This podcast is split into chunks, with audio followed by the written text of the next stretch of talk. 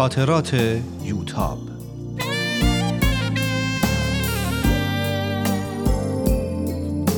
اثری از روحیه فنایان.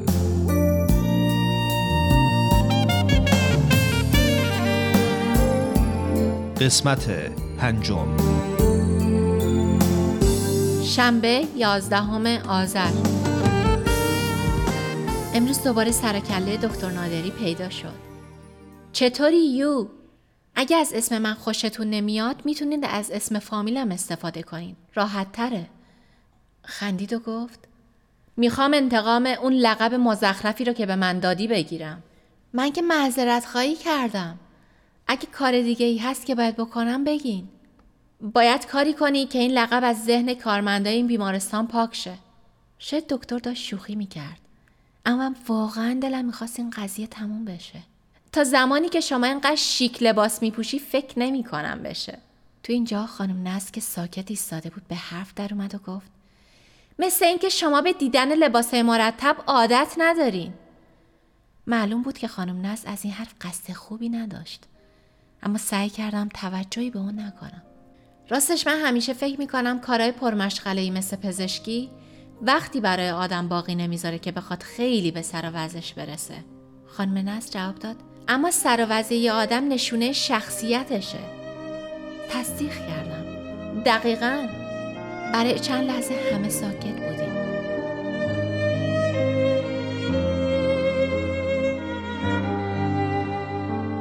بالاخره دکتر گفت خب این بحثا رو ول کنیم. شما مترجم اسپانیایی پیدا کردین؟ پدرم با عموم که توی مکزیک صحبت کرده.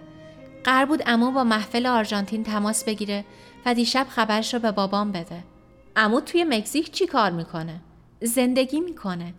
می‌دونم منظورم اینه که چطور شده رفته مکزیک. اینطور که از پدرم شنیدم عموم توی آمریکا کشاورزی میخونده. وقتی درسش تموم میشه که توی ایران قضیه گروگانگیری سفارت آمریکا پیش میاد. می‌بینه اگه به ایران برگرده با حساسیت هایی که تو ایران هست اگه دستگیرش نکنن و به زندان نیفته حداقلش بیکاریه.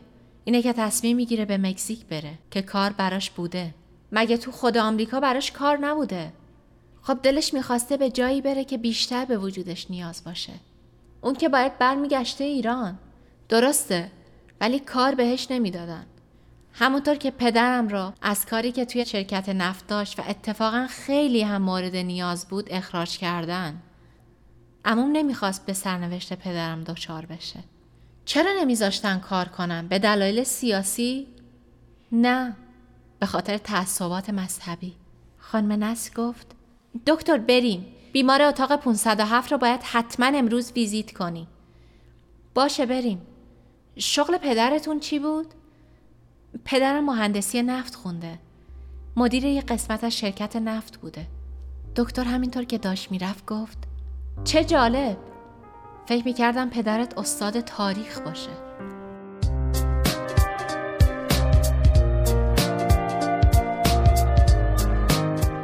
شنبه ظهر خیلی بیتابم منتظرم که پدرم بیاد و بگه در مورد مترجم زبان اسپانیایی چی کار کرده. از اون خواستم که چند جلد کتابم واسم بیاره. دلم می‌خواد سرم رو با خوندن کتاب گرم کنم. دیگه دست و دلم به درس خوندن نمیره. خوندن چیزی که می‌دونی ممکنه هیچ وقت به دردت نخوره چه فایده ای داره.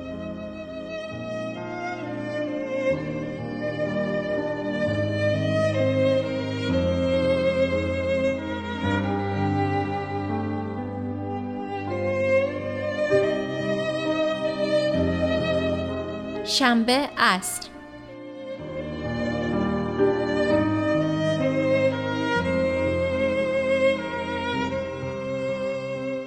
نمی‌دونی بیرون چه برفی داره میاد. ریز و مداوم.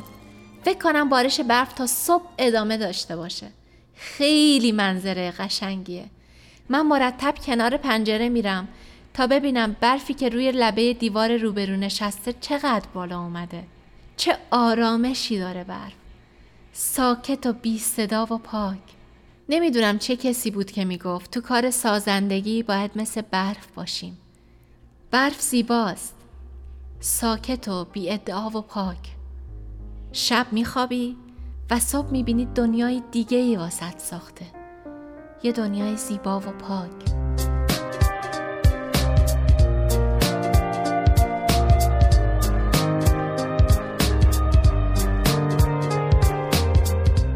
شنبه شب.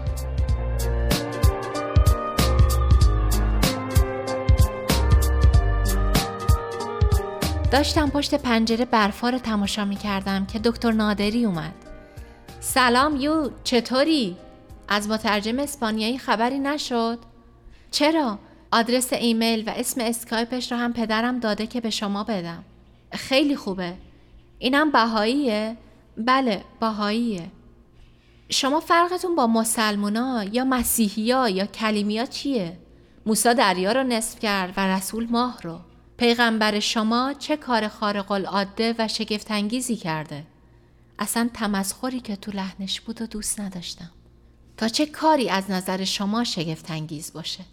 به نظر من کار شگفتانگیزشون این بوده که به آدما یاد دادن تعصبات و دشمنی ها رو کنار بذارن. صحیح. برای همینه که دیگه هیچ جنگ و دعوایی تو عالم نیست. اونایی که مربیشون حضرت بهاءالله بوده جنگ و دشمنی تو کارشون نیست. اما دین خودش باعث جنگه چقدر شیعه و سنی و مسلمون و مسیحی و چه می‌دونم مسیحی و یهودی و کاتولیک و پروتستان از هم آدم کشته باشن خوبه. تاریخ پر از این جنگای کافرکشیه. آدما برای چیزای مختلفی با هم جنگیدن. برای وطن برای شرف برای خیلی چیزا. یکیش هم دین بوده. دلیل نمیشه که دین باعث جنگ باشه. این دین نبوده که گفته در راه حق جهاد کنین توی دنیایی که همه دست به اسلحه می بردند گاهی لازم بوده که پیروان ادیان هم دست به اسلحه ببرن. اما جنگ رو ادیان ترویج نکردن. برعکس اومدن که کم کم اون از بین ببرن. پس این بهشت را که الان داریم مدیون ادیان هستیم. ادیان فقط راه رو نشون میدن. بهشت و جهنم زندگیشون رو خود آدما انتخاب می‌کنن.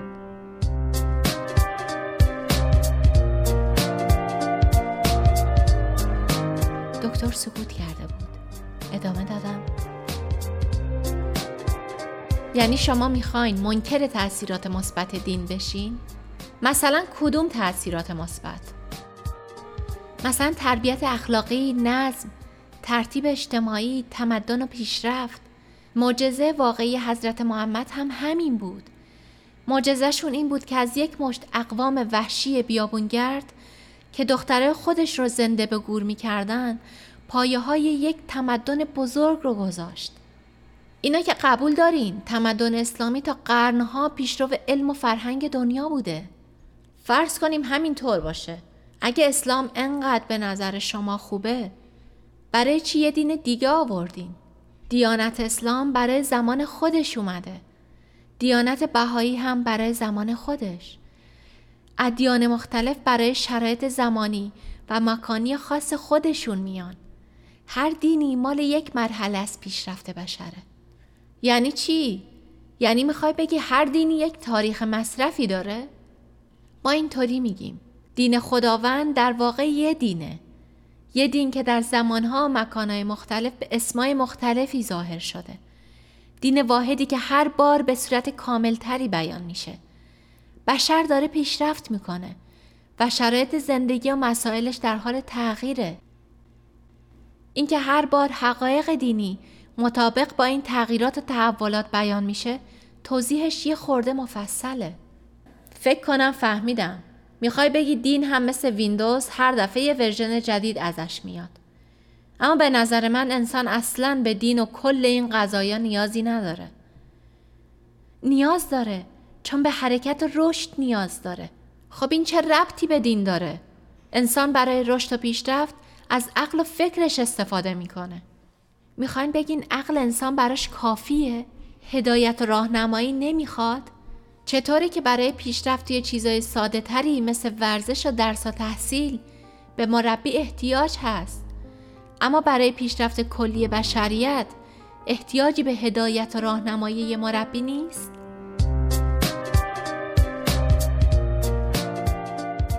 فکری کرد و گفت تو مثل اینکه برای هر سوالی یه جوابی توی آستین داری. برای اینکه این سوالا سواله خودم هم بوده. دکتر با قیافه جدی و در سکوت به من نگاه می‌کرد. کم کم داشتم عصبی می‌شدم که پرسید شماها به غیر از دین و مذهب به چیز دیگه ای هم فکر می‌کنین؟ یا همه زندگیتون به همین چیزا میگذره؟ خیلی جا خوردم. منظورتون رو نمی‌فهمم. خندید و گفت ناراحت نشو. منظور خاصی نداشتم. همینطوری گفتم. ولی حرفش همینطوری نبود. نمی‌دونم به نظر دکتر من باید به چه چیزی فکر کنم که نمی کنم. شاید چون هر وقت اومده من رو تو حال مناجات خوندن دیده. به نظرش خیلی مذهبی و خشک مقدس اومدم. یه بار تو اینترنت نظرهایی رو که در مورد یه مقاله داده بودن رو خوندم. بحثی در گرفته بود و یکی نوشته بود ما با ارزشی ها هیچ بحثی نداریم. نکنه دکتر هم به همین دید ارزشی به من نگاه می‌کنه. به هر حال حس بدی دارم. حس کسی که مورد توهین قرار گرفته. اما دقیقا نمی‌دونم چه توهینی.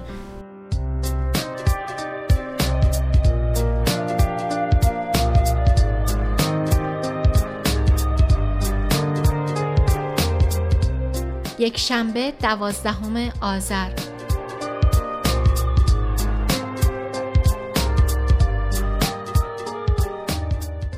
رومینا یه ایمیل واسم فرستاده که خیلی نگرانم کرده.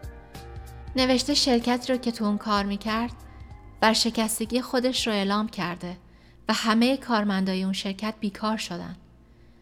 ظاهرا طبق قوانین کانادا تو همچین مواردی چیزی به کارمندا تعلق نمی‌گیره. نه بازخرید و نه بیمه بیکاری. نوشته که دنیس و بقیه اعضای خانواده هاشون همه با هم بیکار شدن و حالا همه با هم تو آپارتمان روشنک و شوهرش زندگی می‌کنن که دیگه جای نفس کشیدن هم نداره.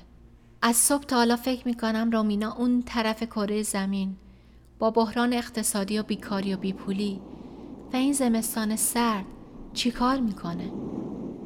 کاش می‌تونستم کمکی بکنم. خیلی عجیبه که ما تو ایران بیمه بیکاری داریم و اونا تو کانادا این چیزا رو ندارن. و درست موقعی که مردم بیشتر از همیشه به حمایت دولت نیاز دارن از اون محرومند.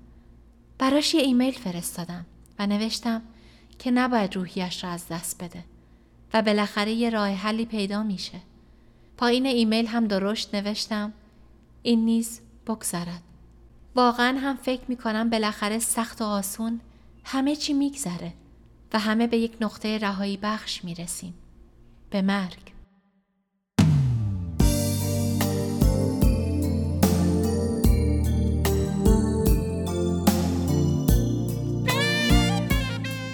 با یوتاب در قسمت بعد همراه باشید.